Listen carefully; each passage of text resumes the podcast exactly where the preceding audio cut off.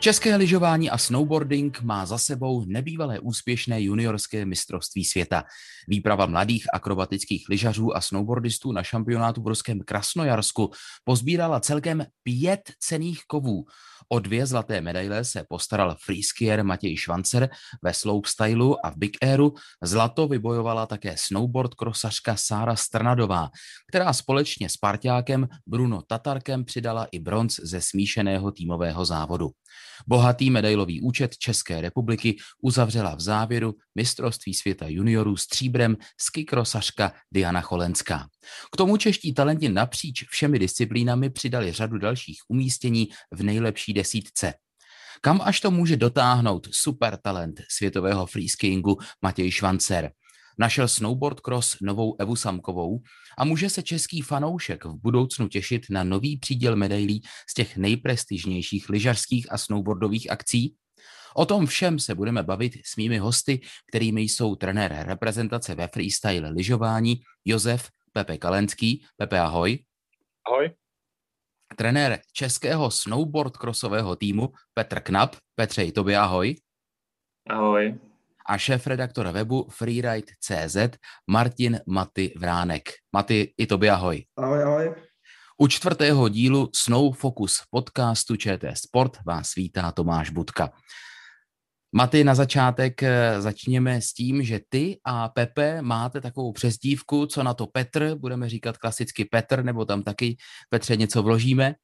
No, naši mi říkají Vočan, takže ve snowboard crossu, nebo Vočko. Dobře, tak, takže budeme to střídat. Super. Můžeme to střídat. tak, tak jo, díky. Pánové, téma číslo jedna. Mistrovství světa juniorů v akrobatickém lyžování a snowboardingu hostilo daleké sibirské středisko v Krasnojarsku. Jak se v tamních podmínkách závodí a jak vlastně šampionát pořadatelé úspěšně zvládli eh, uspořádat i s ohledem na přísná protikovidová opatření? Petře, pojďme začít s tebou, takže Vočko, máš slovo. Tak já musím říct, že Rusové vždycky tu organizaci mají docela zmáklou. No. Vždycky uh, opravdu v tomhle jsou extra třída a ta organizace na, místě, na místě je super. Horší už je to třeba s cestováním, uh, s kontrolama na hranicích a tak jako trošičku bývá někdy problém uh, úspěšně tam dostat všechny členy týmu a úspěšně tam dostat všechny věci. Pepe, jaké jsou tvé dojmy? Asi bych jako řekl to stejný, to stejný, co Očan. Uh, jako zvládli to jako skvěle. Co se týče nějakých covidových věcí, tak uh, to bylo takový zvláštní. My jsme všichni byli na hotelu, kde vlastně bylo třeba 600 lidí a upřímně úplně se tam nedodržovaly nějaké odstupy a tak. Ale jako, co se týče fakt jako celé organizace, skvělý, to měli zvládlí a jako určitě jsme s to užili. Mm-hmm. V lyžování a snowboardingu obecně hodně závisí úspěch akce na přírodních podmínkách, na větru, na sněžení. V akrobatickém lyžování a snowboardingu to bych řekla, ale platí dokonce dvojnásob. Jak zajímavé, úspěšné, řekněme příhodné pro tu akci to tam bylo v tomhle ohledu? Ale no, bylo to dost těžký. Vlastně, když jsme tam přijeli, tak byly teploty okolo minus 20 a celý ten snowpark tam dlouho nesněžilo, takže to byl úplný let, ale jako úplný, úplný let, že sáplíková by se tam vyřádila. A Uh, takže byl trošku problém z začátku s tím ledem, protože ono skákat ty vlastně, když člověk přejde do nového snowparku a má se na to trošku zvyknout a nějak se rozeskákat, tak skákat do úplného ledu vůbec není nějaká sranda. A po, vlastně pak to lehce pominulo, začalo být teplejc, ale ozval se vítr. Začal foukat vítr, v začátku to docela šlo, pak začal foukat v nárazek přes 60 km za hodinu. A takže zase, když už nebylo taková zima, tak byl problém ten vítr. A to jak v tréninku, tak i v kvalifikacích, i v závodě. Takže to trošku bylo takové omezení. No pro ty jezdce. Hmm. Maty, jak vůbec je v celé té komunitě eh, vnímáno středisko v Krasnojarsku? Když to řekneš normálnímu českému uh, sportovnímu fanouškovi, který se zajímá o lyžování, tak ten nemá ponětí, že se v Krasnojarsku lyžuje. Jak je to vlastně um, v té komunitě? Je to známé středisko, které hostilo juniorské mistrovství světa, nebo ne? No, popravdě celé Rusko je spíš považováno za takovou hodně exotickou destinaci. Jako normálně všichni jezdí Rakouska, Francie, Itálie, takže dá se vidět v podstatě všechny ty rakouské střediska jsou aspoň i pro mě takový do té exotické bych to hodil. No. Takže ani jsem tam já nebyl, takže nemůžu porovnávat, ale určitě bych to řekl, že to je exotická destinace. Mm-hmm. Ze sibirské divočiny se vlastně pro české závodníky, když to tak řeknu, stal ráj na zemi. Jak se takové medaile, které jsem už vyjmenoval, vlastně slaví, když drtivé většiny závodníků není ani 18 let? Petře. No, tak, trenéři tyto slavějí, tak bych řekl normálně. Takže nějaký pivečko určitě padlo. Možná i panáček. No a já odpovím trošičku diplomaticky. Řekl bych, že asi si můžeme všichni vzpomenout, když nám bylo 16, 17, 18, jak jsme tak slavili, tak bych to viděl, že s tím všichni máme své zkušenosti. Dobře, vám všem trenérům už 18 let bylo a proto je všechno v pořádku a hlavně je skvělé, že se tam urodilo tolik úspěchů.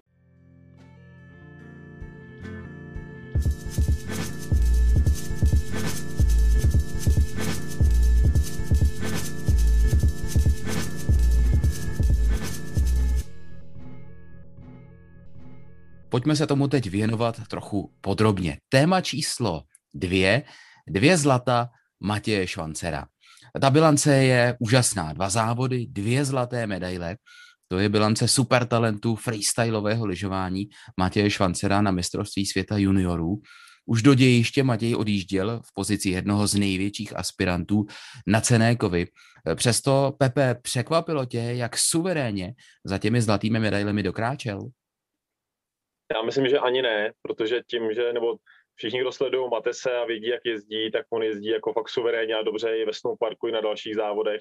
A je to jeden z těch závodníků, který, když přijde závod tak, nebo i trénink, tak umí přepnout a maximálně se dokáže soustředit. A tím vlastně, jak jezdí nebo jak ukazuje vlastně co své umění celou sezónu, tak byl jednoznačně kandidátem na pódiové umístění nebo ve finále jako i na prostě první místo a dokazoval to tam od prvního dne už od tréninku, jak jsem říkal, tam byl let a Mate s tím vůbec neměl problém, ten tam od prvního dne vlastně skákal ty svoje těžké triky a ty tréninky třeba ani nedojel do konce a měl to absolutně pod kontrolou, takže když jsme pak viděli tu konkurenci a vlastně to, co tam předváděl Mateci v tréninkách, tak byl jako jednoznačně adept na první místo v obou disciplínách. Hmm. Má vůbec Maty v té juniorské kategorii Matěj Švancer konkurenci? No já bych řekl, že aktuálně je asi fakt number one jednička.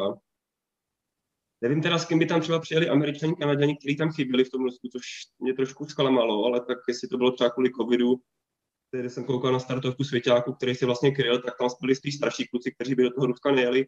Každopádně, i kdyby tam byly tyhle ty země, tak by to pořád byl pro mě furt zlatý favorit, protože opravdu ta jeho forma a to jeho umění je neskutečný. Hmm. Pepe, dá se nějak ještě popsat, v čem je vlastně on vlastně tak výjimečný?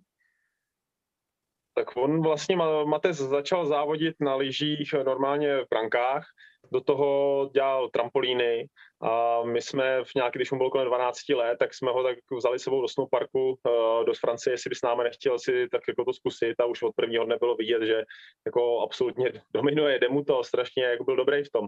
Takže když má jako základ, že jako perfektně umí na lyžích, do toho ještě umí perfektně na trampolíně a hlavně Mates má takový kouzlo, že jako hrozně chce a hrozně ho to baví a hrozně rád jezdí a vymýšlí nové triky a furt uh, tak jako baví se tím hrozně tím lyžováním a když se spojí tady ty tři věci a když se spojí s tím, že on jako na závodech absolutně nemá stres, že jako spíš se to užívá, tak jako to je prostě mega talent, jako který se nevidí, no. Hmm. Možná ještě větší úžas než ta dvě zlata, uh, údajně i přímo v dějišti v rámci celého lyžařského světa sklidili ty triky, které Matěj Švancer na juniorském šampionátu předvedl O co konkrétně šlo a jak vlastně je to výjimečné? Nejdřív eh, prosím Pepeho, jestli bys to mohl popsat a pak eh, jestli by se Maty chopil slova a vysvětlil by, jak vlastně výjimečné to je. To jako ty triky, co tam předved, ještě nikdo v závodě nedal. A spíš to, že to tam jako vůbec ustál, nebo že to tam dal, jako je obdivuhodný, ale když si pak vezme člověk souvislosti, tak to je opravdu neskutečný, protože Matěj v tom slopestylu vlastně vyhrál už první jízdou a on vlastně druhou jízdu mohl si dát, co chtěl. A on vlastně poslední skok, kde dělal ten těžký trik, ani nejel po zádu. A já jsem mu na startu říkal, Mates, tak co dáš, něco pro diváky? Nebo nějaký double backflipy, co si tak jako dává? A on tak jako, že no, uvidí. Rozjel se, předved to, co předved a jako první člověk v závodě dal switch 16 na triku na, na skoku, který ještě ani nejel po zádu. Takže jako neskutečný, to, jako to se neděje, to je jako takový risk, ale Matěj to má tak naskákaný, je si tak jistý, že to prostě dal a to vlastně se opakovalo v Bigeru, kde tam už třeba nebyl tak, nebo jako samozřejmě byl dominantní, ale tam ho přeskočil Daniel z Rakouska a Matec vlastně byl na druhém místě, vlastně ještě, ještě jel, takže jsem Matesovi říkal, hele Mates, co pojedeš? A mu se nechtělo dělat ten quad. Ačkoliv jsme, jako jsem mu to trošku říkal, hele, pojď to tam dát a bylo by to dobrý. A Mates se mu to nechtěl, protože foukal vítr. A asi tak 10 vteřin, než jsem měl rozjet, takhle mi dal do ruky hůlky, nic neřekl a rozjel se. A dal switch quad 18, který nikdy v životě nedal, ani nikdo nikdy na světě. A dal to s absolutním přehledem a v takovém stylu, takže jako takhle asi popsat ty triky a jako když vlastně to je juniorský závod, není to žádný X Games, mistrovství světa, olympiáda, je to juniorský závod a když tam máte zdát tyhle ty nejtěžší triky, tak jako to bylo něco neskutečného, protože ta atmosféra pak dole, to bych chtěl každému jako nějak, aby si to zažil, aby tam stál, to bylo jako opravdu pak další dva dny se nemluvilo o ničem jiném.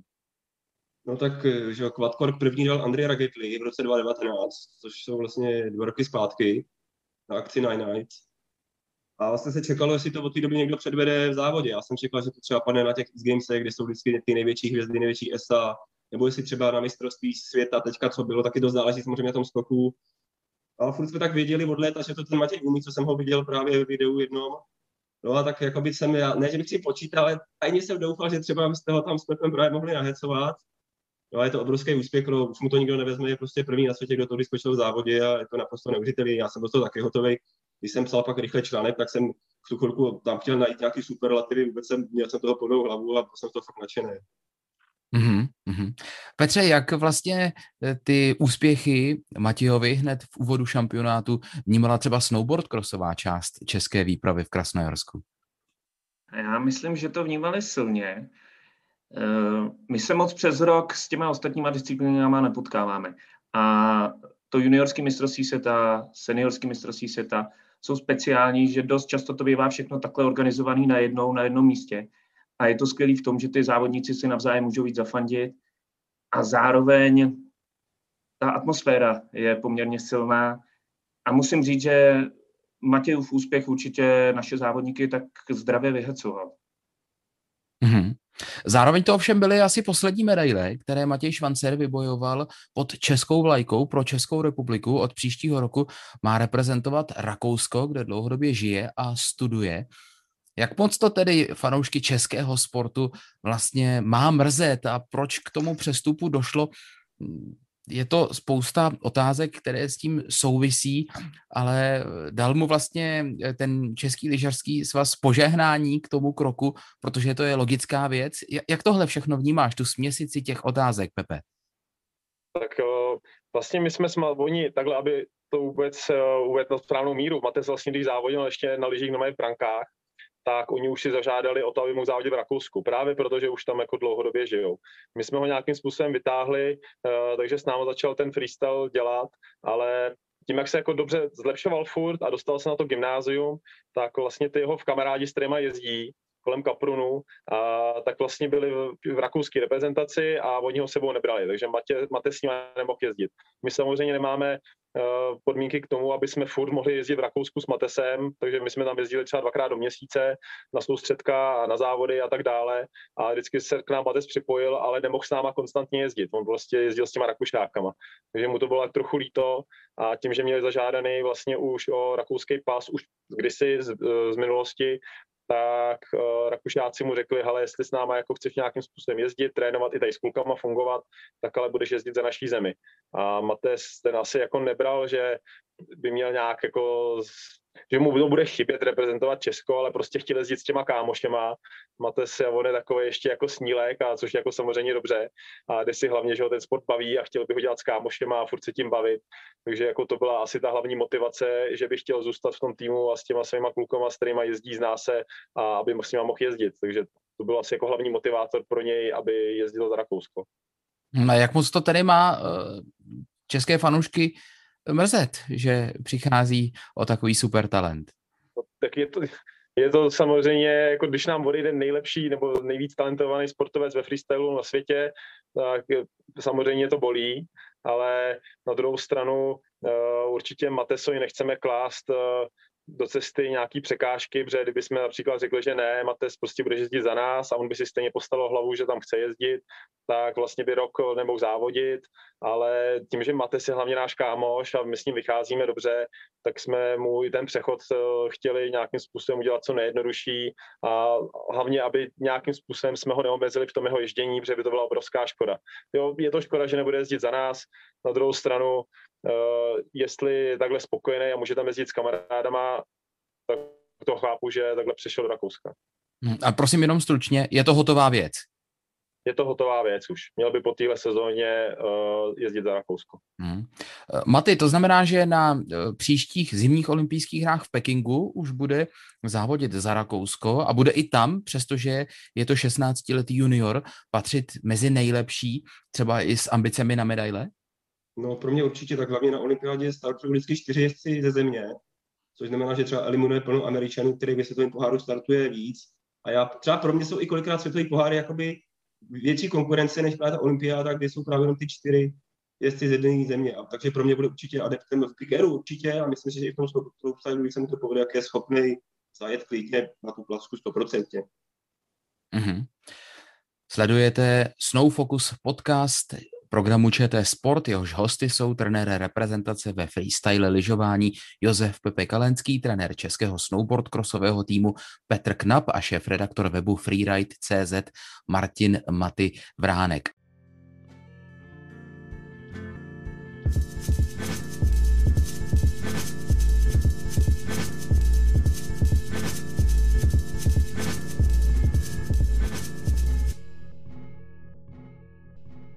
A je tady téma číslo 3, snowboard krosové medaile na juniorském šampionátu v Krasnojarsku. Na dvě zlata Matěje Švancera dokázala skvěle navázat také Sára Strnadová, která vyhrála individuální závod snowboard krosařek. Dalo se zlato, stejně jako v případě Matěje Švancera, tak trochu očekávat už před závodem, nebo Sára hodně překvapila Petře? Tak zlato, zlato se očekávat uh, asi nedalo, ale Jeli jsme do Krásnojarsku s tím, že určitě je adept na nějaký podiový umístění.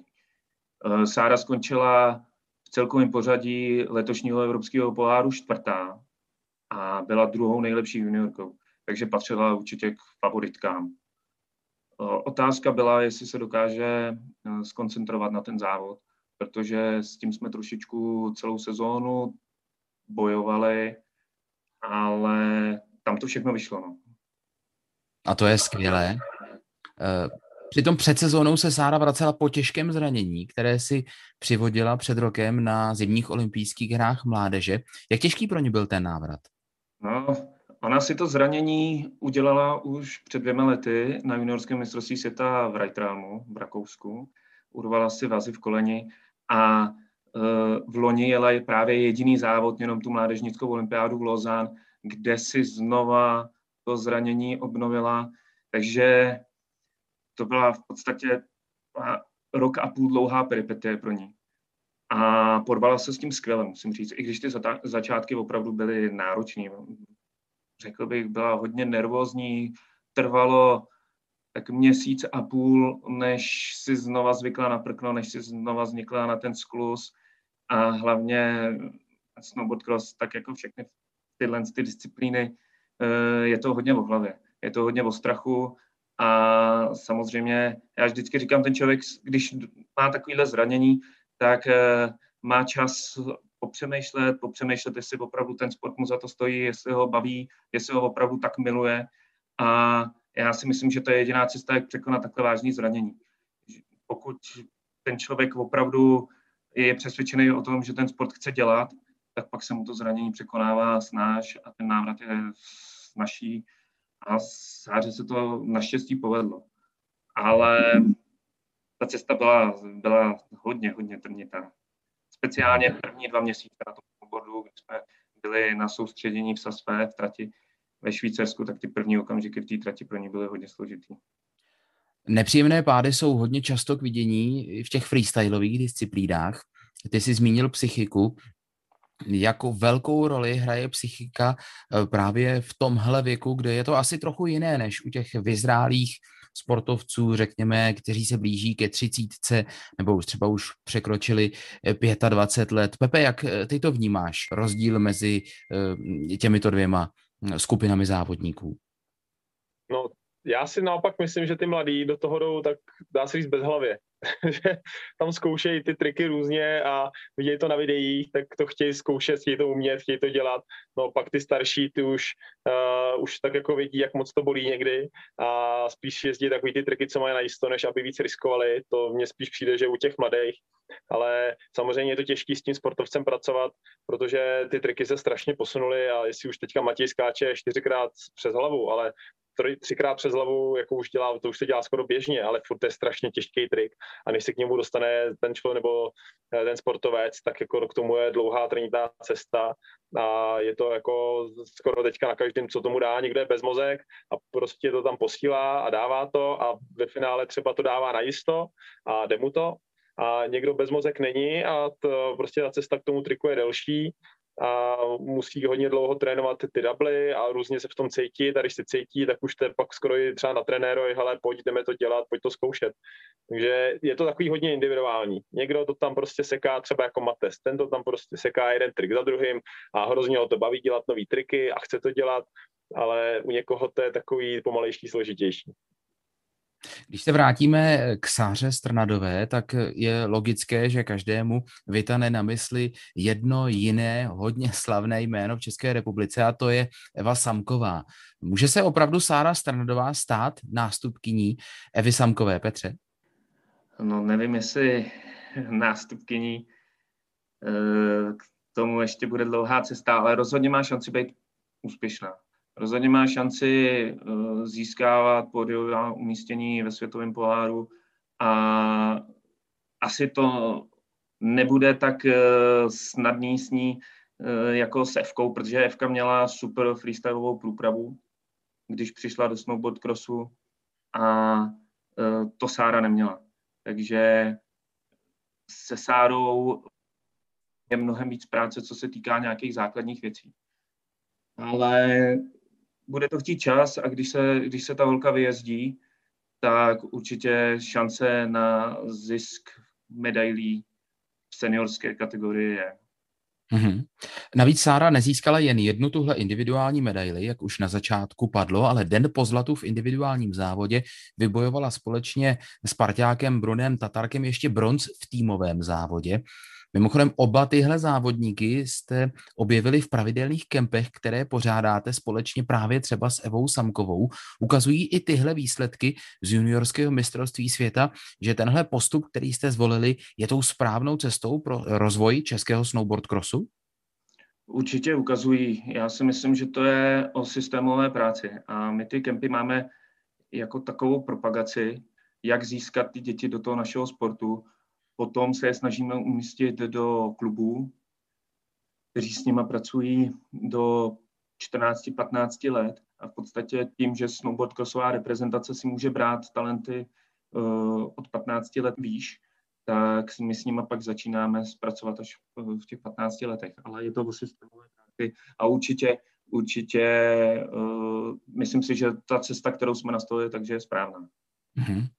Eh, jak vlastně eh, noví talenti přibývají v Česku ve freestyleových disciplínách? Jak se hledá talentovaný závodník, eh, Maty? No tak my třeba pořádáme Czech Freestyle Tour, což je vlastně série českého poháru ve slopestylu.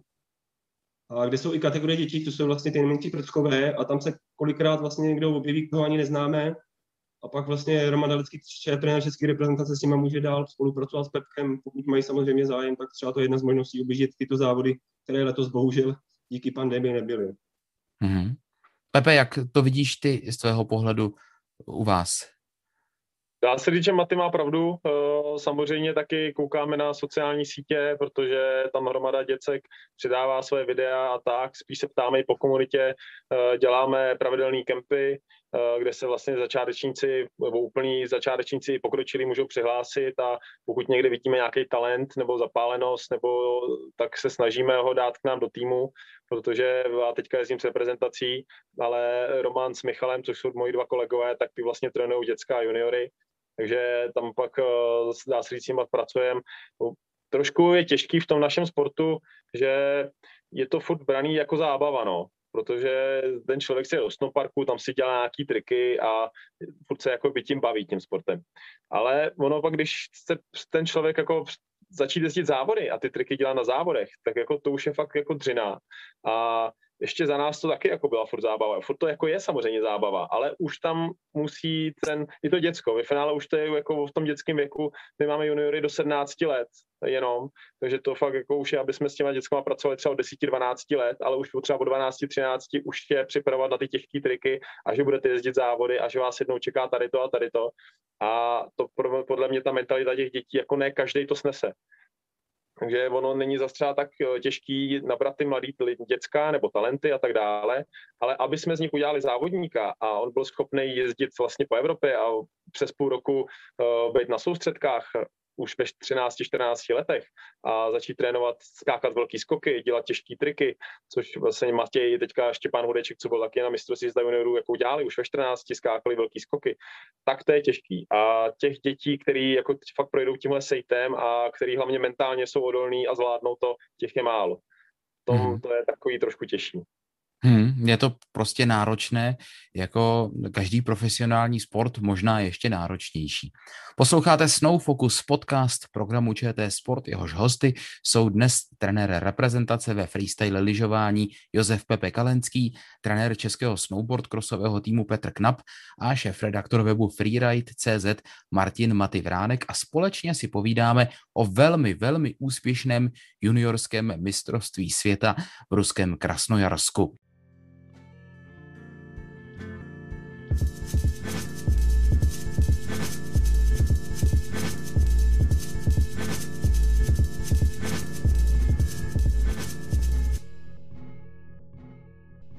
A máme tady téma číslo čtyři, stříbro Diany Cholenské a další české top výsledky.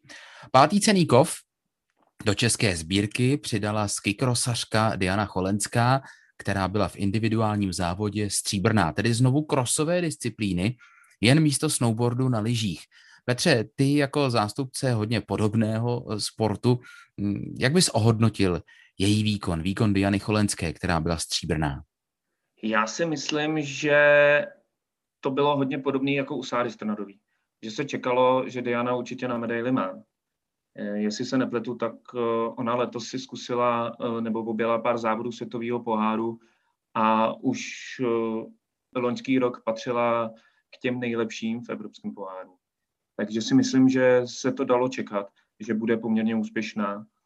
A já o Diáně musím říct, my zas tak často je nepotkáváme, i když nějaký společný soustředění občas sorganizujeme nebo potkáme se někde, ale já, jak jsem poznal Dianu, tak ona je úžasně pracovitá. A myslím si, že to je její největší výhoda. Jak mluvil před chvilkou Pepe, ona, ona to má opravdu v hlavě srovnaný a jde si za, má jasný cíl a to je její obrovská přednost. Hmm, tak to jsou Myslím, že... skvělé zprávy a skvělé vyhlídky. Přesně tak, dobře pro cross. Eh, stříbrná byla Diana Cholenská už před rokem na olympijských hrách mládeže. Jedná se o podobně hm, vysokou výkonnostní úroveň, nebo je mistrovství světa juniorů dalším výkonnostním stupněm, Pepe? Já si trošku doufám tvrdit, že to mistrovství světa juniorů je i těžší než ta dětská olympiáda, protože na té na olympiádě tam vlastně můžou jen dva, tuším, Petře, jestli když tak mě oprav, ale myslím, že dva lidi ze státu do disciplíny, zatímco na to mistrovství světa juniorů tam můžou čtyři a je tam určitě jako větší konkurence na to mistrovství světa juniorů. Takže samozřejmě je to, vůbec nechci devalvovat nějak dětskou olympiádu. Samozřejmě jako je to obrovský event, který jednou za čtyři roky a udělat tam výsledek, taky se na to člověk musí čtyři roky počkat. To se bývá každý rok, teďka ve finále posledních pár let už to bývá obrok. Takže, ale ta konkurence, co se týče samotného závodu, mně přijde, že na MSO je větší. I tam je rozhodně uh, větší startlist, nebo je tam víc lidí na startlistu, ohledně třeba kolem 50-60 lidí, zatímco na té dětské olympiádě bylo kolem 30 v disciplíně. Hmm. Já, jestli k tomuhle můžu ještě dodat, na té dětské olympiádě tam je to ročníkově omezený a um, mám pocit, že tam jsou pouze dva ročníky. Zatímco na MSJ, tak uh, ve snowboard crossu, jestli se nepletu, startují čtyři ročníky u nás. A ve ski crossu dokonce pět. Takže rozhodně, rozhodně MSJ bych stavěl výš než mládežnickou olympiádu. Bylo to od Petra i Pepeho vyčerpávající. Maty, máš k tomu jako pozorovatel zvenčí nějaký postřeh k srovnání e, výkonnostní úrovně? Postřeh nemám, ale úplně bych úplně stejnou, že to mistrovství světa juniorů je kvalitnější ze, než, než ta juniorská olympiáda. Mm-hmm. Takže souhlasím s klukama. Kromě těch medailových umístění na juniorském světovém šampionátu zaznamenali čeští reprezentanti řadu dalších skvělých umístění v různých disciplínách. Švancerův týmový parťák Štěpán Hudeček, kterého už zmiňoval Pepe Kalenský, byl v Big Airu pátý, Freestyle snowboardista Jakub Hroneš byl v obou svých závodech v elitní desítce. V top ten se umístili i snowboardistka Zuzana Maděrová v paralelním obřím slalomu devátá, nebo boulařka Dorota Šamánková desátá. Dařilo se také dalším jednotlivcům i týmům. Můžeme být tedy z hlediska budoucnosti českého lyžování a snowboardingu po tomhle mistrovství eh, vyloženě optimističtí, Maty? No, optimističtí. Tady je velká škoda toho Matěje, který přichází do toho Rakouska. No. Tam by to opravdu mohlo cinkat. Ale já doufám, že určitě budeme optimistický. Hlavně, že to malí děti dělají, že tam pokud pořád někoho v té reprezentaci máme. Já teda hlavně sleduju Štěpána a právě Matěje. Takže Pepe s nimi určitě výborně pracuje, takže já si myslím, že pořád tam někdo bude a že se budeme snažit, když ne o ty nejvyšší příčky, tak pořád, aby ta naše vlajka byla vidět a velký dík všem trenérům a jezdcům, kdy se to takhle snaží. Hmm. Pepe, padlo tvoje jméno, tak jak vidíš ty, ty ten výhled do budoucna, nejen u těch disciplín, kterým se věnuješ jako trenér, ale u všech, které teď eh, prezentovali své umění v Krasnojarsku? No tak já doufám, že to bude optimistický. uh, úplně jako úplně optimismem asi tady nevyzařuju. Já vím, že ta cesta je strašně těžká vůbec, jako dostat se na ten vrchol a uh, jsme země, která fakt má sníh dva, tři měsíce v roce, než nám postaví uh, snowpark nebo worldcrossovou tráť, nebo jak už uh, jakýkoliv podmínky na trénování, tak jako to se dá trénovat tak dva měsíce v roce, zatímco uh, konkurence tak trénuje furt já bych hrozně rád, aby to bylo jako kdysi v 90. letech, kdy jsme v každé disciplíně zimní měli ve finále adepta na medaily a bylo furt na co koukat v televizi a komu fandit. Přijde mi, že to poslední dobou už tak úplně není. Uh, možná je to i tím, kolik financí jde do sportu a když uh, třeba v to, já si myslím, že dřív nebyly tak specializovaný týmy a specializovaný trénink na různé ty disciplíny, teď už to prostě je a já když přijedu do zahraničí a vidím ty týmy a ne třeba jenom jako ve freestylu, ale různě, tak ten level toho trénování tak je prostě úplně top, úplně na jiný úrovni. Ty lidi tam mají obrovský tým sebou, který se stará o úplně maličkosti, ať už o natáčení videa a zkoumání drobností, po v každé, že tam má fyzioterapeuty, tamhle to ten obrov, mají sebou vždycky obrovský tým. Uh, u nás už, co se nám všichni smějou, že si nemažem liže, ale mažem si liže, takže i servisní tým a, a to prostě my nemáme a s těma českýma financama prostě na to nedosáhneme. Takže je takový trošku smutný, že ve finále teďka ty hvězdy český, které jsou, což jsme samozřejmě rádi za ně, tak ale tu cestu měli těžkou a nějakým způsobem měli ty peníze na to, aby tohle zaplatili. Já věřím, že kdyby těch peněz do toho sportu obecně šlo víc, tak si třeba tohle můžeme dovolit a můžeme být víc konkurenceschopný eh, těm mezinárodním týmům, protože talenty tady určitě máme, ale přijde mi, že ten talent v nich úplně nejsme schopní těma podmínkama, co jim nabídneme nebo co jim stát nabízí, nebo prostě nevyužíváme na 100% ty talenty. Takže jestli se to nějakým způsobem změní, a nebo jestli to bude k lepšímu, já věřím, že tady máme skvělý sportovce, kteří jsou schopní konkurovat s mezinárodním týmům, ale nejsem k tomu úplně tak optimistický. Mm-hmm. Tak třeba to ta nastupující generace Hudečka, Eh, Stranadové, nevím, Hroneše, dokáže změnit. Už tady ale padlo to, že tenhle šampionát byl pro sportovce do 17 let věku.